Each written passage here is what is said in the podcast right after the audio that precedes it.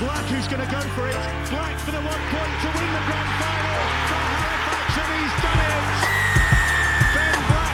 and he's done it. Ben Black's strike. Hello, welcome to another episode of Talking the Facts of Life, sponsored by the amazing EclipseEnergy.co.uk. Energy! If you need your home heating this winter, all that sort of stuff, give the boys a bell, give them a message, eclipseenergy.co.uk, and they will heat your home right. As always, my name is Mike Haig, and joining me, as always, is producer, tech aficionado, friend and fan, always has to get a fan, Mr. Rick Farrell. Evening. Rick, are you well? I'm good, mate, are you? I thought you were. I'm good. I'm very, very good. It's getting nights are drawing in. I'm working from home, looking across that night sky, but we've got some illuminating rugby chat to be getting on to with a special guest in the second half in Cara Colvin from the Halifax women's team. Before then, we've got lots of Halifax chat, so let's get straight into it. So, another podcast and another new signing, well, loads of new signings. It's like a whole new team that's going on. And straight off the bat, Gadwin Springer. Literally, as we were recording the other podcast, it got announced. So it's weird that we finish a podcast and then we look and it's like, oh, great, we could have mentioned him then, but we're mentioning him now. And what a signing! What a great player! He's actually played for us before as Gadwin Springer, 100% record. Hopefully, carries it on into the new season. Class signing, absolute class signing. I can see him nodding away, Rick. What a signing! He is. Yeah, he's a proven Super League player that's had a big impact everywhere he's gone. If that's the sort of player we can attract, then I think it's just positive times ahead. If you look at the highlights package, he's not only is he a big, packing a punch forward like we've kind of needed for a few years. He's got footwork, he's got hands, he's got an engine, he's got good defence. He's the kind of player that you can build a pack around. So, I mean, congratulations to Grixie and Crowdy getting this over the line, because I don't think anyone saw this one coming. No, not at all. And it's another one from the mighty Toronto Wolfpack. And as I'm doing paying tribute with my T-shirt tonight, and I know Greg Worthington mentioned on one of his interviews that he played a little bit of a part to get him in, and what a part it is, because I think one of the criticism, or some of the noise we've been hearing from fans, is that the signings that we've made in terms of the pack have been really good, but we're missing a big unit, a bit like an enforcer, really. And Gadwin definitely fits the mould. And again, like we've mentioned with Kevin Larroyer previously in terms of the French team, it would be great for him to have another Frenchman there, but also World Cup year coming up, it would be a fantastic showcase for him to get in that team, really. But obviously it's another big lad for Grix to build his pack around, and Super League experience in the Championship is massive. Absolutely, and we've lost two big forwards as well, with Keegan Ernst and Dan Fleming obviously leaving and going off to do their own thing. And then you always think, what we're going to get as a replacement. And I think, no offence to the other two lads, but it's definitely an improvement on what we've had in recent years. So if you can do that for every position, if you can replace and improve, then your team can only get better on the field. So yeah, I can't wait to see him playing. And let's see if those two French boys can bring a bit of the flavour of the continent with them, Exactly. A bit of vava boom, as they say. Je ne sais quoi. I wouldn't necessarily say a Gallic flair, because I don't think there's anything flair about Larroyer or Springer, but I'm sure they'll be crowd favourites on the terraces. And c'est magnifique. Hey, there we go. See, we're an educational podcast, not just educated about rugby league. We're a language podcast, and I don't know any more French, even though I've been to Toulouse a few times. I just don't know. Un bière, s'il vous plaît. We're not educated, we're educational. There's a difference. definitely. And along comes one prop. You buy one, you get one. Well, not buy one, get one free. But two come at once. And Dan Murray, another kind of old new face, but again, class Super League player. And again, big coup for us to get. I know that my dad absolutely loves the bloke. I had to actually rung him up and goes, guess who we signed, your favourite Super League player? And he goes, Dan Murray? I, yep. And yeah, I did not see that one coming. Like the Springer signing, I did not see that one coming. I've always wanted to see him back in Halifax shirt. And my God, our pack is looking good next year. Absolutely, mate. Like you say, when he came on two occasions, didn't he, previously? He played in a couple of games in the I think he played in the Bulls game in the famous run to the eights that we had that year, and then obviously helped us make it the year after on loan. So the thing that stood out for me was when you watched his interviews after he'd signed, is the positivity that comes out of the man, and what his thoughts of, you know, we must have made an impression on him when he was on loan, because he said once Halifax came in for him, he weren't even considering going anywhere else.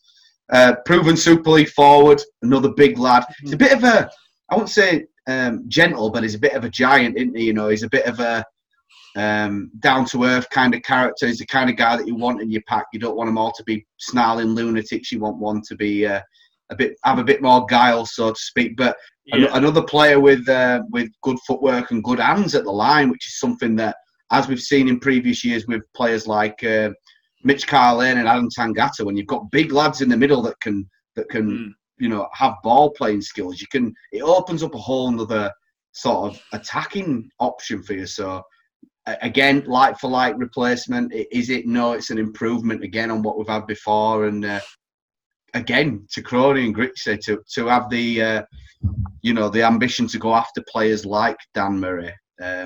I'm really pleased. That for sure, and I completely agree with everything that you're saying. It does the basics really, really effectively.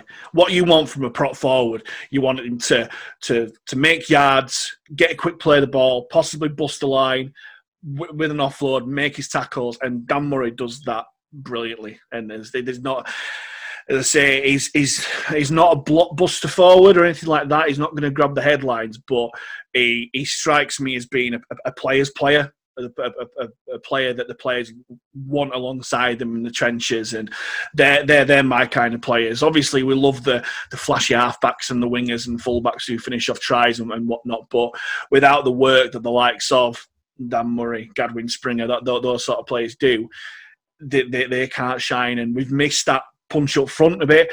Fleming and Hurst, good players on the day, but again, advancing years, we've had the best of the best years behind them. Murray and Springer, they're in the prime of their careers, and it shows the steps that we are taking to be able to, like you say, Eric, first attract these sort of players, because no doubt they'll have Super League interest. Gadwin Springer, he's a French international. He's a larger-than-life player, larger-than-life character. He's bound to have Super League interest. And Dan Murray is impressed at OKR when he's been there. And I'm surprised that Super League clubs weren't in. Well, A, didn't catch him, and B, if they weren't interested in him, which he's come to Halifax. And we're seeing more and more those players to kind of branch out a little bit. We're seeing more Super League quality players going down to the Championship because of the security that it may well give, because of the way the world's been, like the last 8 months or so. It's reevaluated not just the kind of normal run-of-the-mill 9-to-5 job, those sort of things, in terms of work-life balance and job security. End of the day, rugby league play is their job. It's the money they get paid for, and we're seeing more and more people dropping down to the Championship to either get a full-time deal, if they can, with the likes of Leigh or Toulouse or whoever, but a part-time team where they get a career on the side as well. And to kind of segue a little bit, and I put it on the social media, the interview that Ian Crowe did on the 40-20 podcast, which is a really, really good interview that he did. He mentioned the likes of Brandon Moore, for instance. We all know Brandon Moore is a Super League player. His Super League class is absolute quality. Oh, yeah. He probably earns more in terms of the job that he does up on roofs and climbing here, there and everywhere, alongside playing for Halifax. He's got that job security there, and it's great to see that I think you mentioned last time on the podcast, Rick, that the gulf between Championship and Super League is big, but given the next season, I think it'll be very, very close. And I don't know, I know I'm rambling a little bit, but I don't know how the Challenge Cup's going to work, but I genuinely think if there are top-end Championship clubs against Super League clubs, I wouldn't be surprised if there's some shocks there. There's some upsets and Championship teams turning Super League teams over. I think what I actually said, not to call you getting your quotes wrong or anything, but that the gap is actually closing between Super League and Championship rather than it being a big gap. I stand corrected. I think that these guys coming in have seen that going to a championship club isn't just seen as a step down. Again, Dan in his interview did say he doesn't see it as a step down. Because the standard isn't too much different. To me, these sorts of signings are a real sort of vindication to the board for the decision to hire Simon Grix in the first place. Because as you've seen, all the guys that have signed so far, they're all saying they wanted to come in and play for Grixie. What Grixie was selling to him was, so it seems like Grixie's got a plan. He's really respected. That's been proven now, and it's a real coup for the board that they put the faith in Simon to build a team. They've given him the funds to do it. And, well, the proof's in the pudding, isn't it? But I just thought, you mentioned Brandon Moore. I tell you, one thing I love about these signs, I can't wait to see our front row next year, because you'll have two prop fours and then you'll have Brandon Moore in the middle.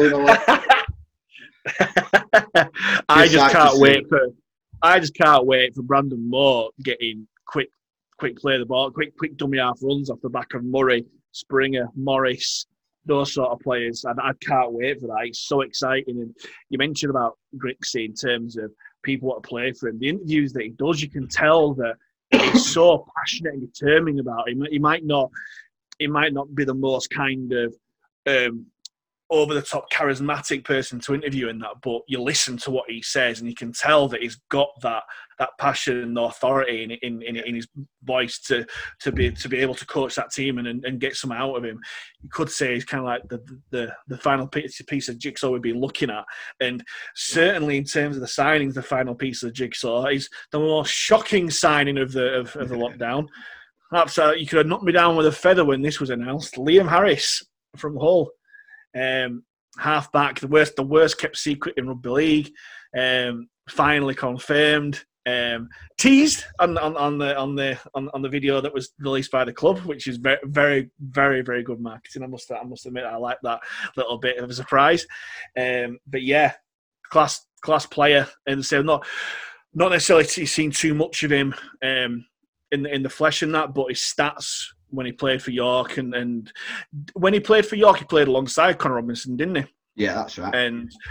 And if there, and I know that Conor Robinson in the last couple of days has released a video saying about how far back they actually go, him in Liam Harris, and if they can click on the back of the pack that we could have, then it's just so exciting.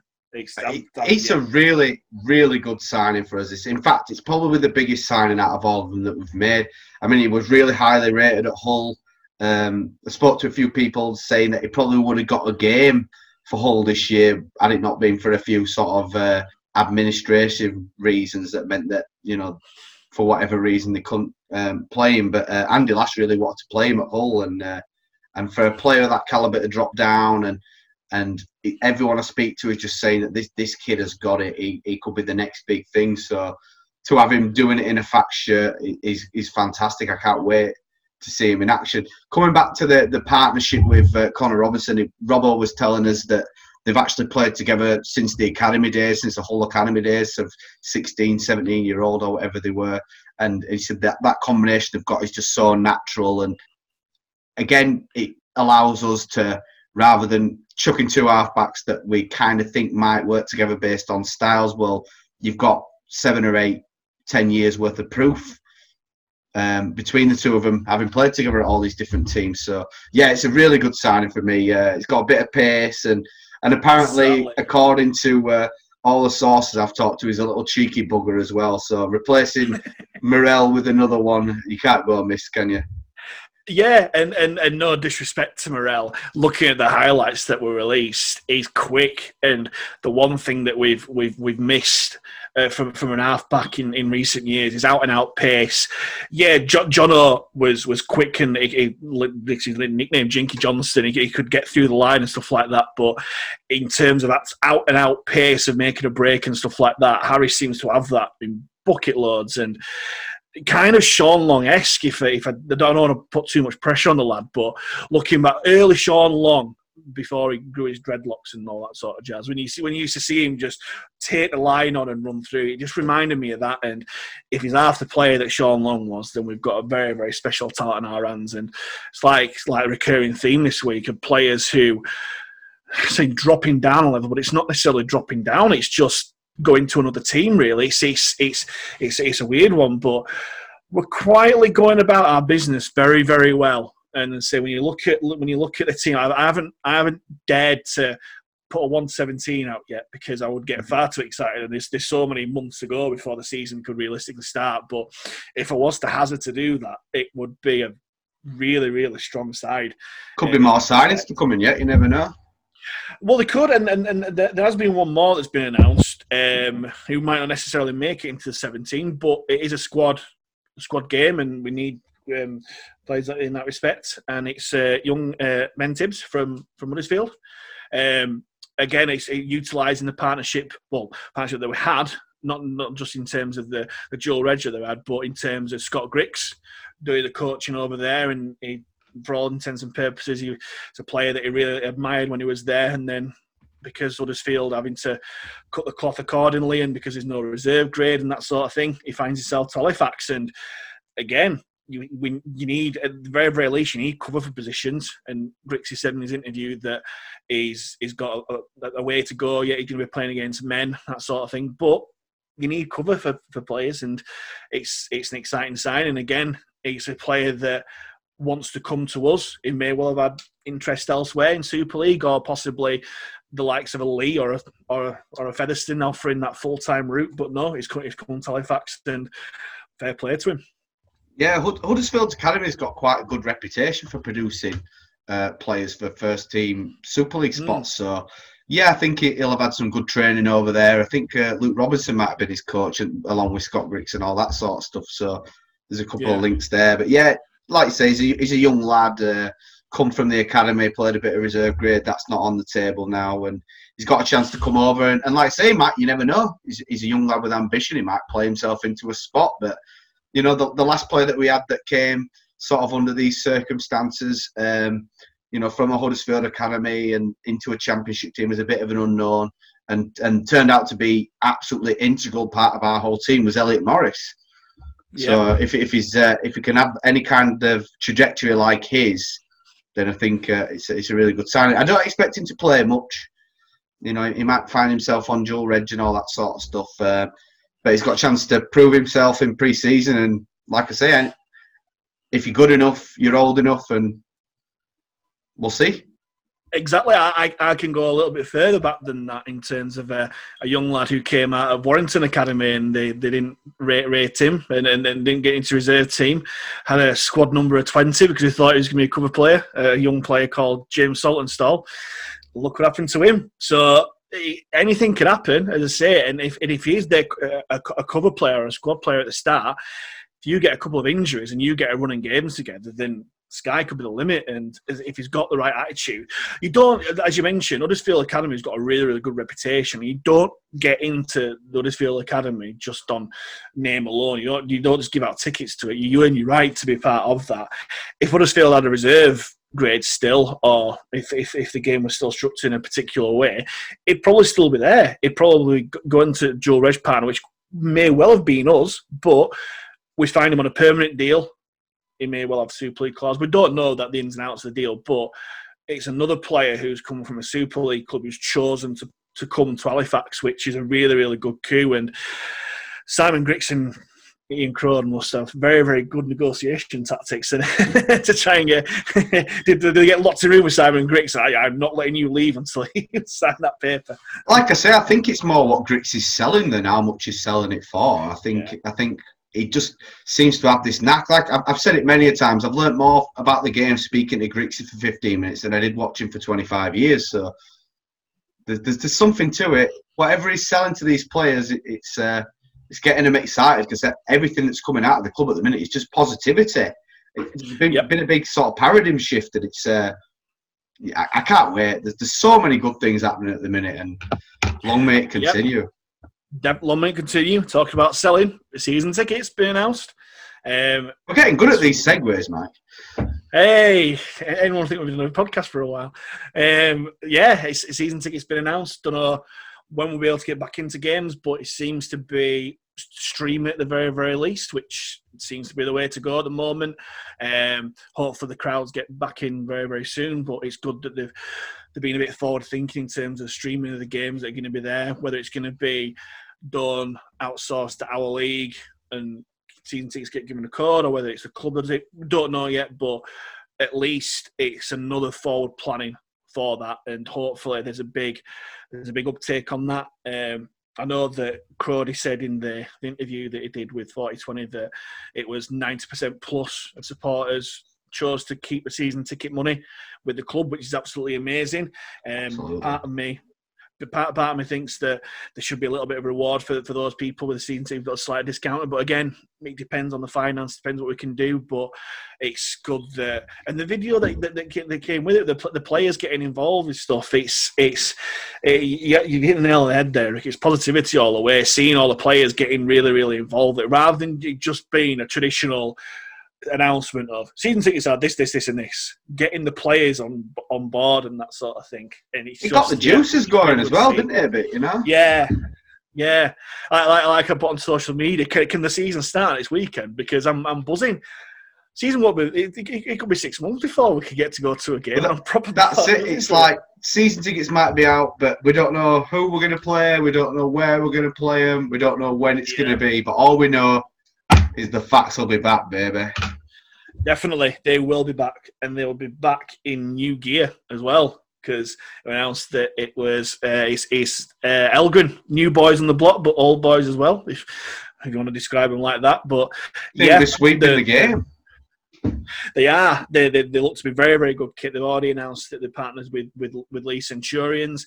They made our kit way back in the day, 1991. It's a fan's favourite, is that checkered kit. And the stuff that they're doing looks to be very, very quality. And again, it's just good news, the fact that a name like Elgin, and they're starting up, and they want to get involved with us, is great. And again, I think it's been done to death, the fact that Samurai wasn't exactly the greatest deal in the world, and it was done by a previous regime and whatnot, but yeah, blur that out, pixel it out.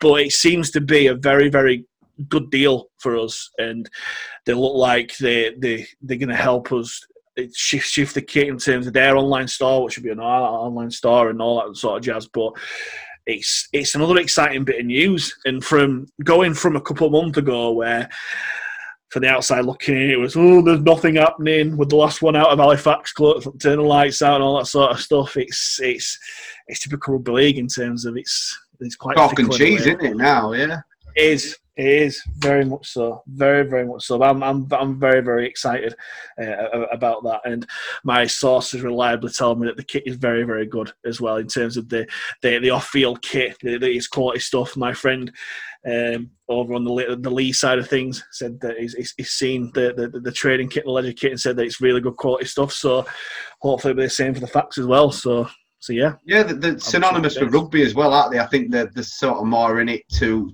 provide the service rather than just to make the profits, which is always good. So I can't wait to see what they've got. You mentioned the old 90s shirt. I think we should get a replica of that, because they've done a few, like I think I saw a Leeds one from the sort of 90s that has been redone, and a couple of other clubs have had theirs done. So I'd expect maybe something like that later in the season, but I mean, we're getting pretty close to when we should start to see it all now, you know.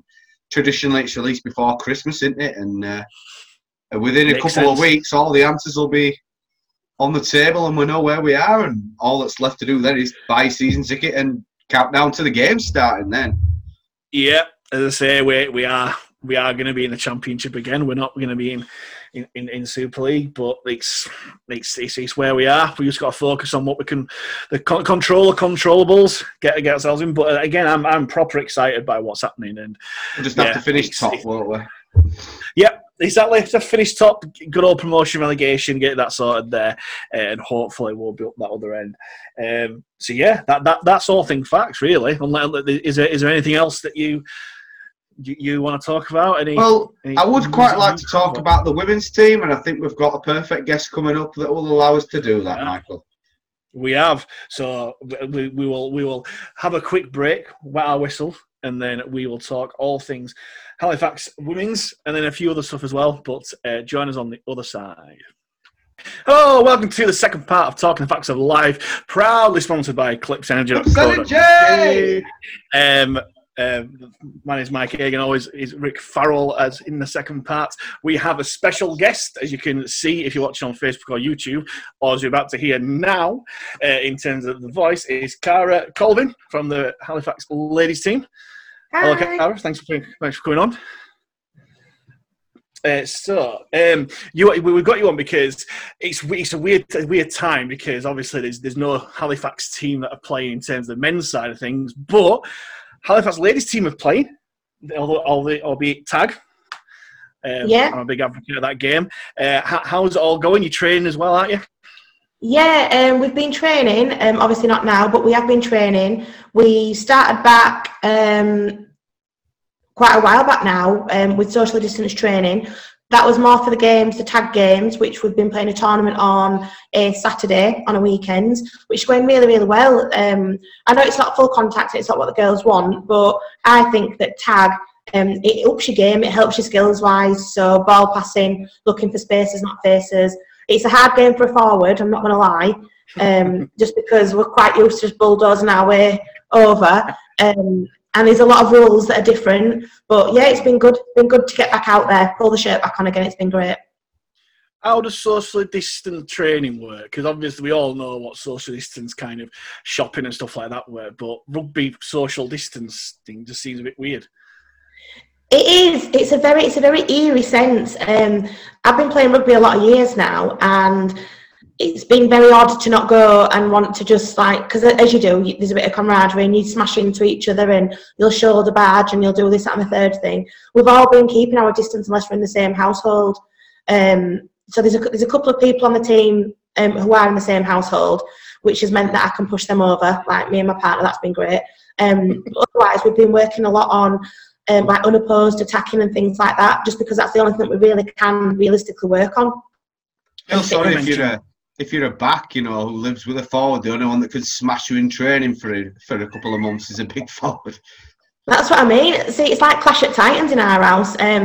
Stacey and I both play prop, so we did used to play opposite. Obviously now play alongside each other, and it does get a bit rough. Like, you know, it starts off a bit amicable, but then we've got like points to prove, so then we just start smashing like levels out of each other. Save it for the opposition, I say. We're too bored. We can't save it. Yeah. I used to play tag back in the day as well, and I completely agree with the fact that I think it's underrated as a form of rugby. It makes you focus on your core skills of, you say, catching, passing, drawing the man and passing, and stuff like that. I think it's a great thing to have. You've been on the Halifax team since the very beginning. Like I had Sarah Kennedy on the radio show way back when it first started.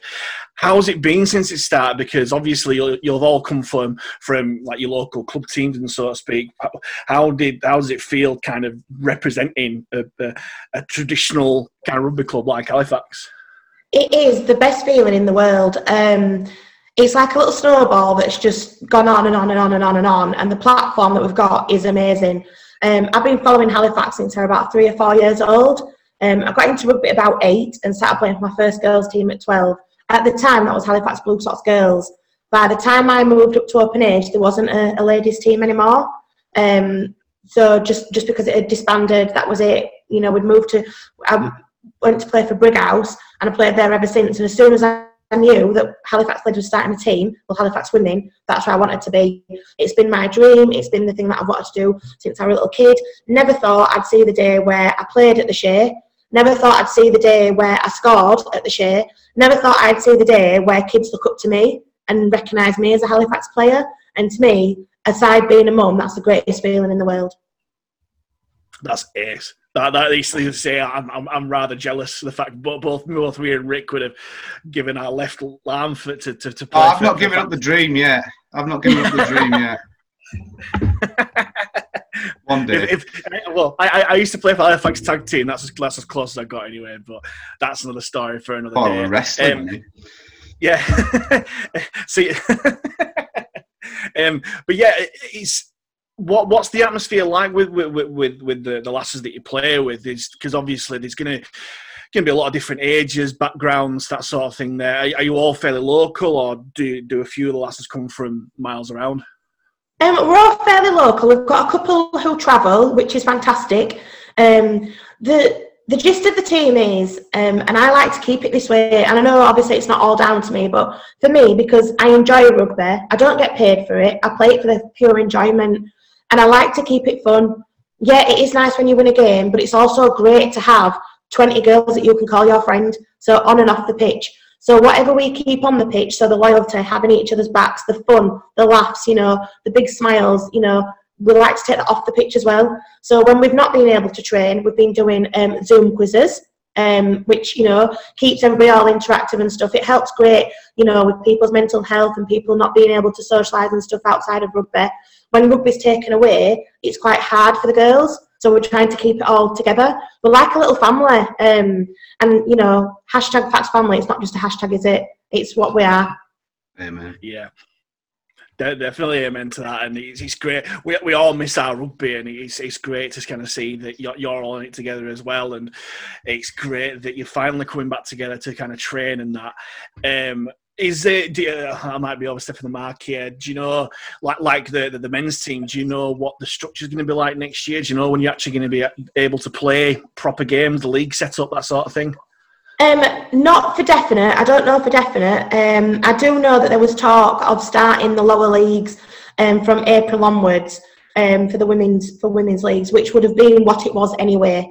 Yeah. With regards to lockdown and the pandemic that's going on, nobody can say, you know, with regards to friendlies and things like that in the coming months. But I do know that they are hoping to start in April. But we'll just have to see how it filters out. You know, it's just one of them. It's completely out of our control, unfortunately. We'll just have to go with the flow. You're planning pre-season. Where do you do your training mainly? Where do you call your training base? So our training ground is Brighouse Sports Club. It's a fantastic facility. I've been training there since I was 16, and I'm 33 now. So I've been there a lot of years. It's a fantastic place. It's mainstream to, you know, a lot of the girls who come. It's only a 10-minute drive away, but that's where we train from. So, well, it was so good that it picked up the attention of the team of the shirt that Max got on at the minute when they first started. I think they played their first ever training game down there, didn't they, against Halifax? They did. I remember, actually, we was getting ready for our annual bonfire that we have at the club, and I was in the kitchen making Brian Noble a cup of tea, which one, you know, it's Brian Noble. I shouldn't really make him a cup of tea because he's very, very known for being a bad person. And two, everyone was quite shocked that I actually made him a cup of tea, because that's another thing that I don't do. No, that's it. You can rub shoulders with people like that. Obviously, me and Rick have been talking quite a lot about the World Cup that's happening next year. One of the big pluses is the Women's World Cup runs alongside it. How are your thoughts about that? As I say, obviously we all want to play in the World Cup. Do you see any of your teammates as possible in England, Ireland, Scotland players, whatever? I would love to see some of my teammates go forward and, you know, take their game where they want it to be. I can see them playing for them. We've got a lot of talent on the team, which is good to see. There's a lot of talent in rugby league, full stop. Yeah. For me, you know, I'm at the older end, so I'm not really that bothered about it now. But the younger ones, it's nice to see the determination in them. But it's great to know that we have got a Women's World Cup. It's accessible for all as well. You know, the tickets are quite cheap, so we can get spectators, and it's not just going to be like a Sunday morning game. It's going to be quite a big thing, which is excellent for girls and women. And the final's a doubleheader as well, isn't it? So that young girls who play now, they could walk out of Old Trafford in a World Cup final for England, possibly. Yeah, like you can even and you can actually get a ticket for like a tenner, I'm sure. So you can get a £10 ticket. So imagine, like, you know, a young lass from Halifax walking out England shirt, double header, Old Trafford. It's just fantastic. It is really good for the women's game. Speaking of things that are good for women's sport in general, I don't know if you've heard the rumours that Sky sort of putting together an idea of having like a women's sports dedicated channel. Could you see rugby league taking a spot on there, and would you love to see Facts get to the Women's Super League and be able to play on Sky TV? Because I remember the women actually got on TV during the launch of the Tour of Yorkshire, didn't they, when they had the bike race launch from the Peace Hall. And as they were scanning over, the ladies, the women's team were playing at the Shea, weren't they? So you actually got your national media attention there. I've got a clip of that, actually, because, it was a really good day. That was one of our first games. It was actually against my partner's team, at Old Team, Hull Kingston Rovers Women. We won, and then we were turned up on ITV, which was just brilliant. So yeah, it'd be nice to be on Super League. It'd be nice to be in Super League. Nice to be on the telly. You know, a Halifax girl, I'd love to see both the men's and women's team in Super League. Dreams might come true. No, I watched the women's grand final last year on Sky, and it was brilliant. I think it was Leeds and Castleford. It was. And yeah. Some of the skill and some of the play, and I don't mean to be patronising at all. It's just great rugby league. Don't matter what gender's playing it at all. The skill level. Some of like the outside look in, they think, oh, women's rugby don't like getting stuck in, or they don't have the skill set that the men do. But some of the players, the likes of the Leeds team have got Caitlin Beevers and that sort of thing, and the Cass team have got Georgia Roche and Kelsey Gentle, those sort of players there. They're brilliant rugby players, full stop. So I think it would work in that respect. Yeah, it'd be great to see. I mean, I've played against Kelsey when she was just, you know, a young kid, first in open age, and you could tell from quite an early age that she was going to be something. And going from that to watching her making a, you know, try-scoring tackle, I think it was one of the top tackles on a lot of rugby league social media. For England.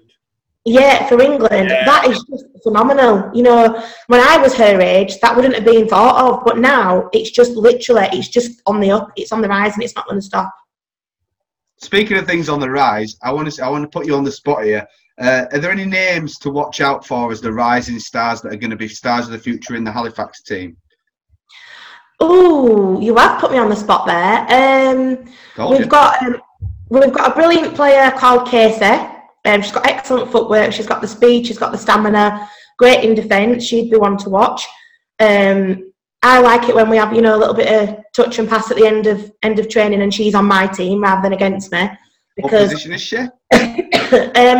she? She normally plays centre, she's building at full-back as well, she's quite an all-rounder. I think she's one of the Wibsey juniors who's come through, and she's been at training with us, and she's a really, really good player, so I'd say she would be one to watch. Wonderful. There you go. I'm sure that her check's in the post. But no, the one thing that, as we kind of wrap up the Halifax women's team, the one thing that I've always wanted to see is a double header with the women's and the men's team. Is the last year or so, it's been really frustrating, the fact that the women's games, it's great that you've got that base down at Brighouse Sports Centre, but they've always been at the same time as the men's game, and it would be fantastic to have a double header of the women's as a kind of a curtain raiser to the men's game, and just because more eyes would get on it, and you can build a little bit more of a following. I'd definitely turn up early for it, because as I say, we were talking about this the other day, because it doesn't always necessarily have to be before the game. There's nothing to say. No. There's benefits of playing after the men, because when everyone's already there, especially after, say, the men's team win, and there's another game starting, you see it a lot of times at the Super League grounds. I've spoken to people who say they will, because they'll have the pint in the bar afterwards. So if there's another game on, they're going to watch it, rather than people have their routines before a 3:00 game.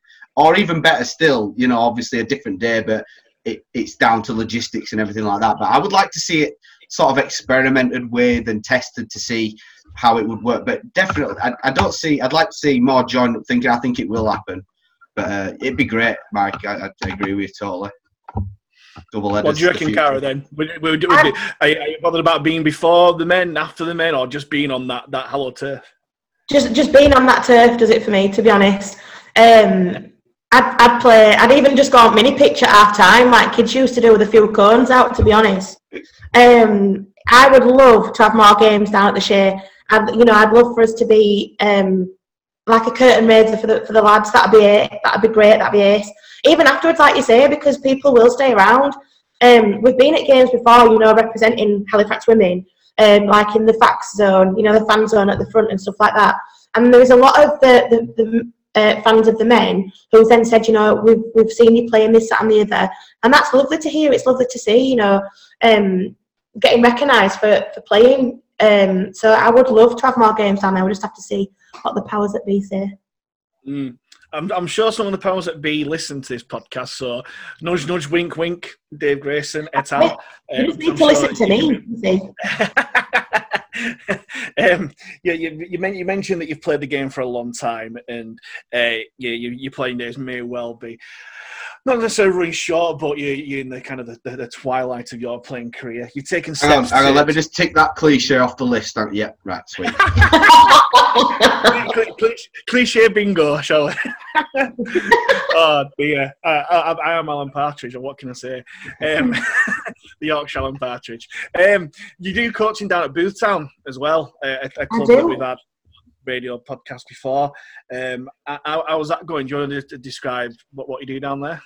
I am head coach of the girls section. It's going really well. Sam and Paul approached me after we did a presentation night there, giving out trophies, and asked if I'd like to coach a girls team down there, and I said it would be brilliant.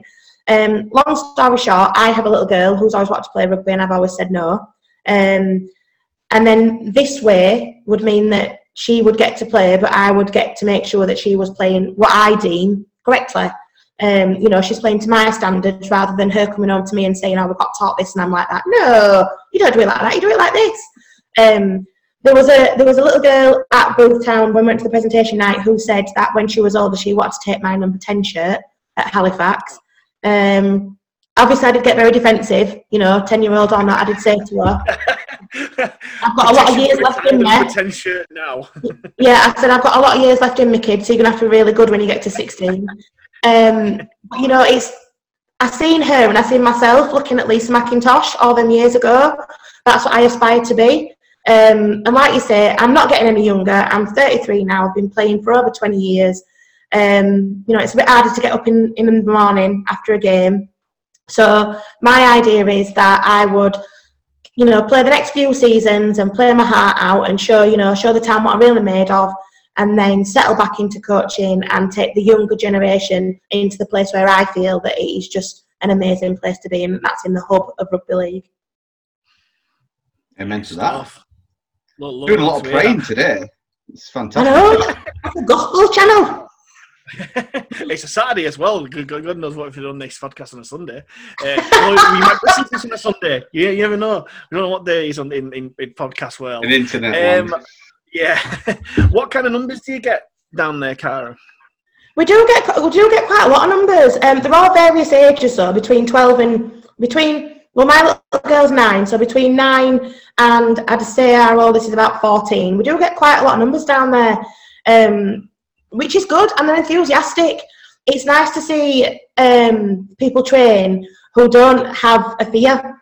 A lot of the time in women's rugby, they've picked up an injury or they've had a bad tackle or, you know, something's happened, and it can spark a fear in them, so they don't train as hard.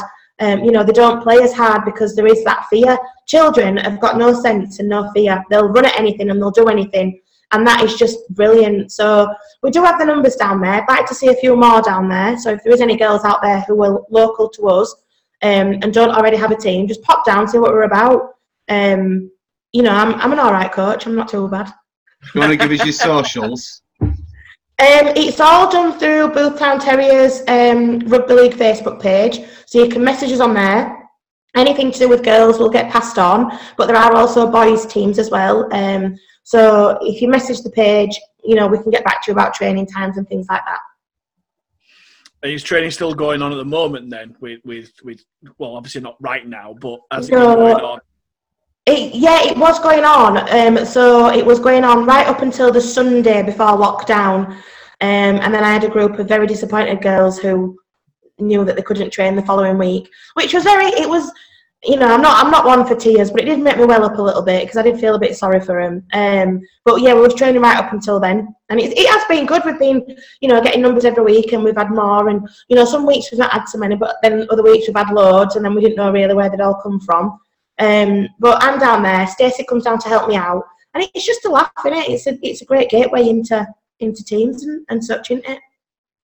It certainly is. You've mentioned her a few times now, and we'd be remiss not to have you on the show without mentioning the viral sensation of lockdown, of the facts cam that you have for the women's team, the interviews that you do. But then the last interview was an interview with a twist. It was, yes.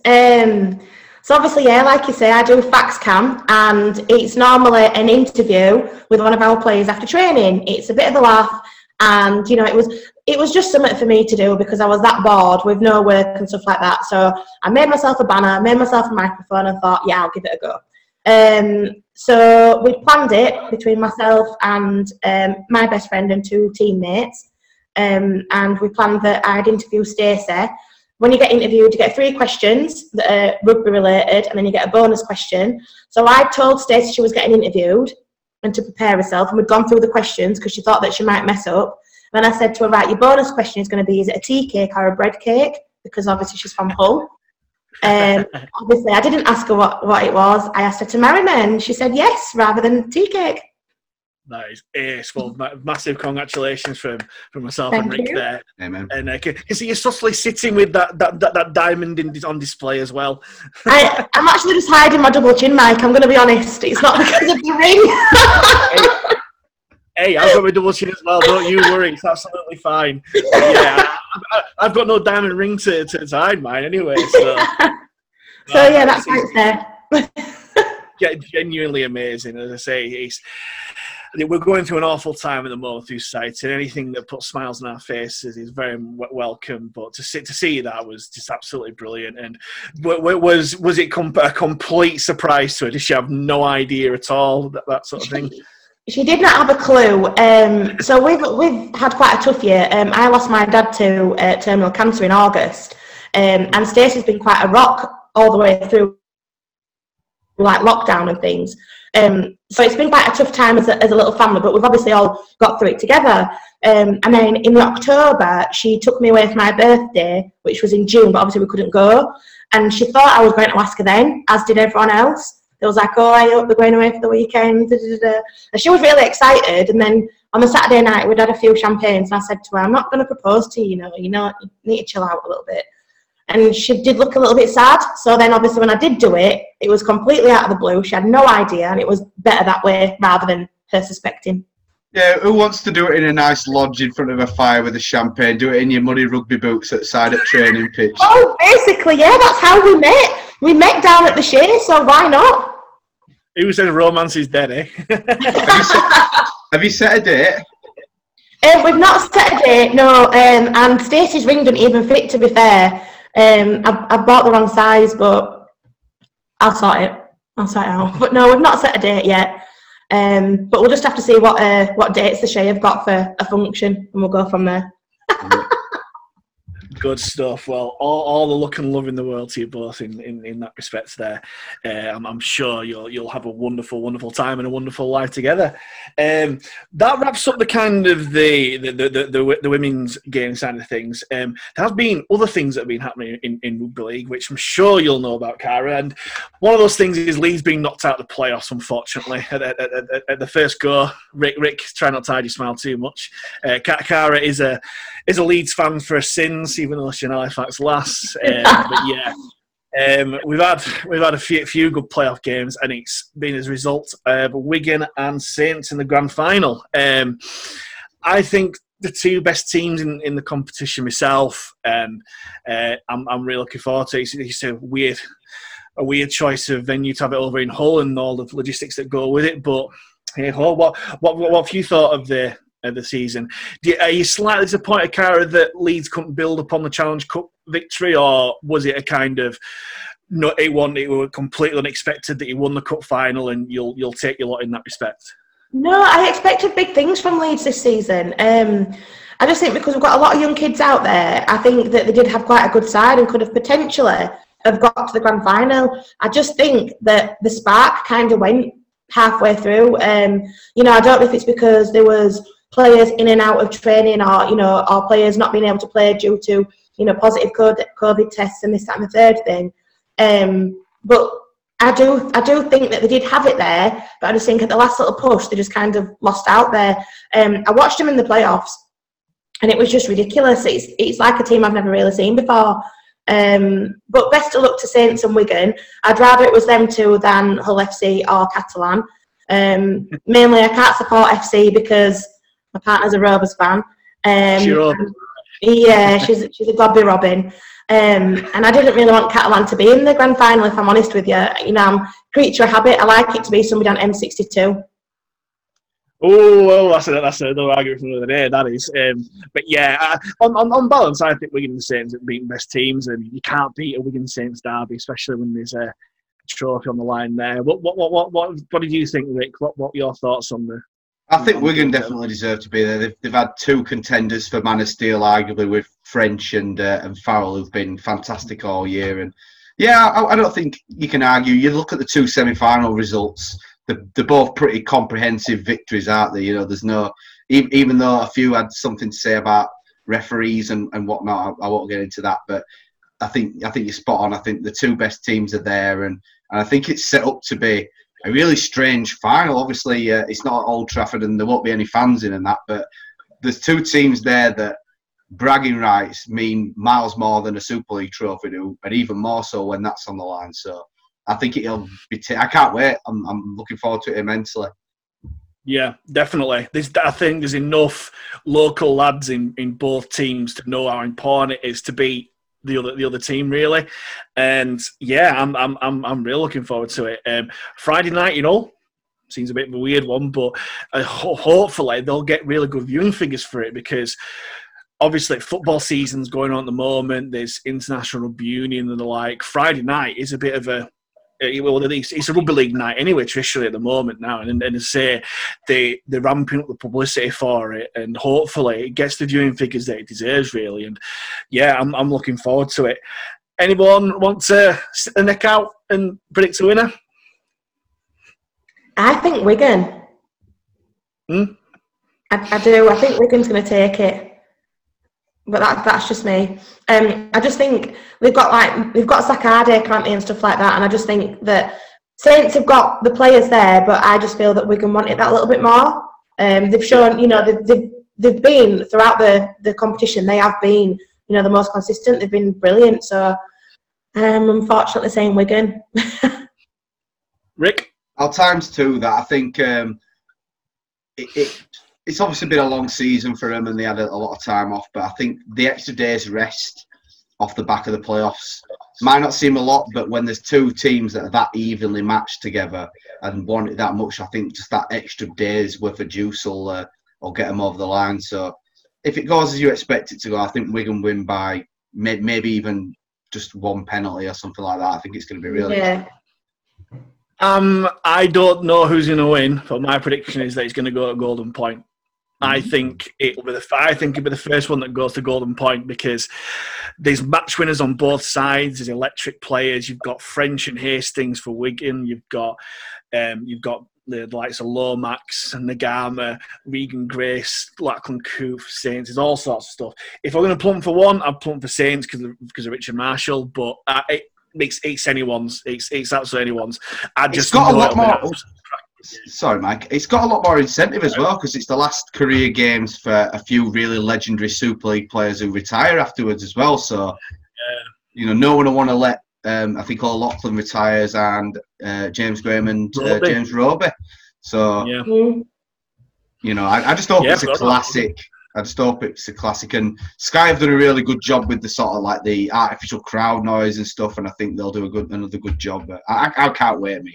Love a grand final. Yeah. Yes, definitely. I can't wait either. Another kind of final that happened, decided the state of origin.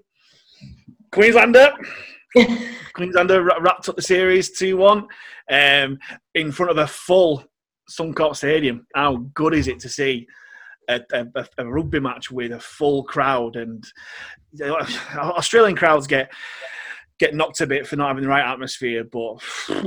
It was an amazing atmosphere for that game. I'm overjoyed that Queensland won. Rick is desolated that the Blues lost. Cara, who's your team in that, or do you not have any preference? I don't have any preference, but I didn't watch the men's, if I'm honest. I watched the women's one, and I do think it could have gone on for 80 minutes rather than just 70. It would have been a completely different score, to be honest. I think in the first half, New South Wales was winning. Obviously, Queensland did win, but I think if it had the extra 10 minutes, then it would have been a different colour winning, if I'm honest. That's just me. That was game one, right? I think. Yeah, that was but that's the only one that that's the only one that I've watched, to be fair, because I don't have a preference. No, I must admit I've only watched the men's ones, but again, we mentioned about the women's game, the game of exposure, the women's state of origin. You know, I've never seen it be on TV before, or the hype that it's had for this year. It's fantastic that they are getting it, and obviously Australia, one of the favourites for the World Cup there. They've got really, really good players going down there. It just bodes well. Me and Rick have said it countless times in podcasts that next year's World Cup is just it's so important for the game of rugby league in general, regardless of men's, women or wheelchair. And it's great that the different versions of the game are getting the exposure that they deserve. Speaking of important news as well, I've been the Super League applications, the application process. Let's cut to the chase. Halifax pulled out because we don't get enough crowds and blah, blah, blah. It's just going back to licensing again, that sort of thing. But it's and in the last 24 hours, Widnes have pulled out as well. But I don't think they're ever going to be front runners for it. I'm trying to hold my tongue a little bit because it's kind of a family podcast and that sort of thing. But a lot of people like conspiracy theories, and it could well happen in terms of the fact that a certain club over the hill, which we won't mention, are being tailor-made for a return there. Personally, I think it should be Toulouse. I mentioned it last time. You've got rid of one expansion team in Toronto. There should be another one to build the game. What use is it for Bradford? But hey, well, that's just my opinion. Cara, do you have any thoughts regarding that? I think it's Leigh. Wow, okay. Just because they're getting some good players in, aren't they? And I don't know if they know something that we don't. I always get a bit cagey when I see that teams are buying decent players in. So I always wonder what's going on. Like I said it about, like, Huddersfield Giants have got quite a good few signings end of this season. Leigh have got some good signings, and even Rovers have got some good signings. So I don't know who their new director is, but he must have a pretty penny. So I think it's going to be Leigh moving up to Super League. Definitely. Say for a procedure that is supposed to be clear and transparent, I've never known a more cloak and dagger operation. The fact that what's going on is ridiculous, but it's such an important year as well because at the end of the TV deal, and a lot of people are saying, oh, you need to get in Super League before the door closes and that sort of thing. And I've been talking about OKR. They've signed Ryan Hall, which is a massive signing. He's been so unlucky in the NRL, but he's still a class player. And hopefully he still recovers that form. But obviously, you're good with that being a. I am absolutely devastated. I'm not going to lie. That one hurt the most. But no, it's exciting times. But as I say, if it goes the way of Bradford, it's going to be a civil war. I know, but yeah, Rick, what are your thoughts? Too much rage to give an opinion on this one, so I'm going to wait till all the facts come out. Yes, no, for sure. And yeah, I think that's everything, isn't it? I think that's all that's going on. Yeah, so anyway, the time's beating us. Thank you very much for listening, everyone. Thank you very much, Cara, for coming on. It's been an absolute pleasure. Hopefully we'll see the ladies team in action in the not too distant future. Keep on with the Facts Cam stuff. It's really, really good. See stuff like that. Thank you again, Rick, for Tech Guru. And we might be having another live show. We're going to try another live show. I don't know how it's going to work, but because I've got my laptop working and stuff, even though it's the most ancient thing ever, we're going to try different stuff. We'll podcast for change. Keep your eyes and ears peeled on that. I've been Mike Haig. He's been Rick Farrell. She's been Cara Colvin. And thank you very much for listening. As always, up the facts.